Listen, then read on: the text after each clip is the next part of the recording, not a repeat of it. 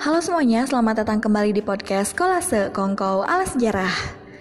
Di podcast kali ini akan membahas mengenai revolusi Indonesia, tapi e, dibagi ya. Kali ini revolusi Indonesianya masih dalam part 1. Nah, langsung aja. Mungkin e, yang penasaran untuk revolusi Indonesia, dengerin podcast ini sampai selesai ya. Revolusi Indonesia seperti kebanyakan negara lain, Indonesia pun mengalami revolusi. Namun berbeda dengan revolusi-revolusi pada biasanya yang lebih mengarah pada penumbangan kekuasaan pemerintahan atau berawal dari bentuk protes akan pemerintahan yang tidak sesuai dengan rakyat. Revolusi Indonesia ini lebih ke bagaimana cara mempertahankan negara dan mengusir penjajah. Revolusi Indonesia merupakan sebuah konflik bersenjata dan pertentangan diplomasi antara Republik Indonesia yang baru lahir melawan kerajaan Belanda yang dibantu oleh pihak sekutu yaitu Inggris.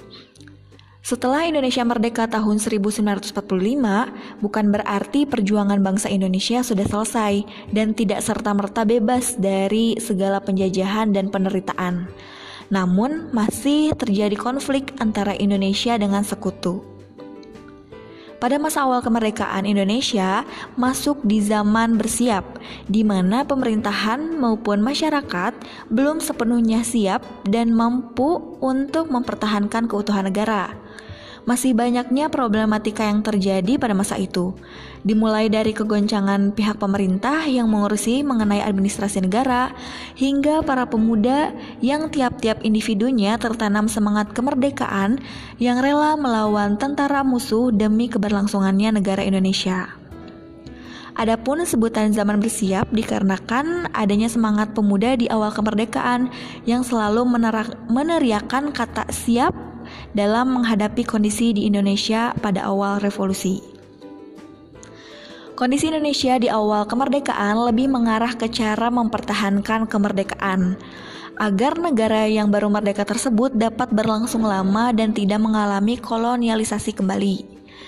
Kemudian, masuk ke tahap pembangunan negara dan pembentukan konstitusi yang dapat dikatakan masih belum maksimal karena lebih banyak difokuskan pada pertahanan kemerdekaan.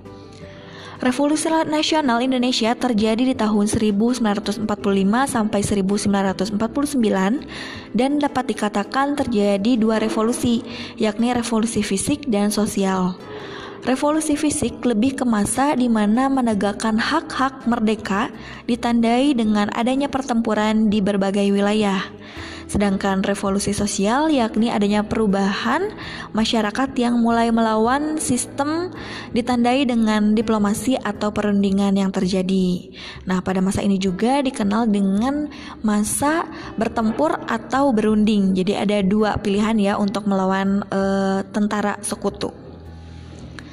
Kita singgung sedikit mengenai Indonesia sebelum kemerdekaan. Jepang menjajah Indonesia di tahun 1942 sampai 1945. Jepang merupakan negara yang kalah perang dalam Perang Dunia Kedua di tahun 1945. Setelah kekuatan Jepang semakin melemah, begitupun akan kekuasaan Jepang di Indonesia.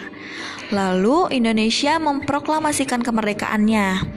Setelah itu, datanglah sekutu ke Indonesia yang bertujuan untuk melucuti senjata Jepang dan membantu Belanda untuk memperoleh kembali wilayah Indonesia. Pihak sekutu maupun Indonesia sama-sama memperebutkan wilayah Indonesia. Nah, untuk tujuan revolusi Indonesia sendiri, bagi Indonesia yakni mempertahankan kemerdekaan yang sudah berhasil diraih pada tanggal 17 Agustus 1945. Kemudian banyak pemuda membentuk beberapa organisasi atau perkumpulan yang bertujuan untuk mempertahankan wilayah serta menyebarkan semangat kemerdekaan. Nah, eh, pada masa ini banyak sekali pertempuran-pertempuran yang terjadi. Salah satu pertempuran yang terkenal adalah pertempuran yang ber uh, yang terjadi di Surabaya. Pertempuran Surabaya diawali dengan datangnya Nika atau tentara Belanda ke Surabaya untuk menguasai kembali Surabaya. Namun hal tersebut disambut tidak baik terlebih lagi dengan adanya peristiwa Hotel Yamato yang identik dengan perobekan bendera Belanda. Perobekan bendera Belanda yang berwarna birunya ya sehingga menjadi merah putih saja. Pertempuran antara tentara Belanda dengan rakyat pun tidak terhindarkan. Banyak korban jiwa yang jatuh pada saat itu. Pada tanggal 25 Oktober 1945 eh, Brigadir Jenderal Malabi tewas yaitu uh, Brigadir In Inggris. Kemudian adanya ultimatum yang mengharuskan rakyat Surabaya menyerahkan senjatanya. Namun tetap saja pertempuran berlangsung dan rakyat Surabaya kalah dalam peperangan sehingga Surabaya dikuasai oleh sekutu. Kemudian ada peristiwa yang terkenal lagi yaitu pertempuran Bandung Lautan Api. Nah, latar belakang peristiwa Bandung Lautan Api yaitu datangnya tentara Nika atau tentara Belanda ke Bandung yang bertujuan untuk membebaskan orang-orang Belanda atau tentara-tentara Belanda yang masih ditahan. Nah, uh, antara tentara Nika dan juga sekutu itu melakukan kerjasama dan melakukan aksi provokatif untuk mengganggu keamanan di Bandung. Tentunya hal ini menyebabkan kemarahan uh, tentara keamanan rakyat atau TKR. Nah, uh, tentara sekutu ini menginginkan wilayah Bandung Selatan untuk dikosongkan. Jalannya peristiwa Bandung Lautan Api yang pertama, Inggris memberikan ultimatum agar selambat-lambatnya tanggal 24 Maret 1946 pukul 24 orang eh, orang-orang Bandung harus meninggalkan Bandung Selatan atau mengosongkan daerah Bandung Selatan. Tujuannya untuk apa? Uh, karena dibangun di Bandung Selatan ada uh, apa gedung penyimpanan mesiu dan juga uh, tentara ingin menguasai Bandung secara utuh. Kemudian uh, ultimatum tersebut ditolak dan justru pihak dari Bandungnya itu meminta tenggat waktu agar uh, ultimatum tersebut ditunda. Tetapi Inggris tetap untuk uh, melaksanakan ultimatumnya atau ingin untuk uh, segera rakyat Bandung itu meninggalkan Bandung.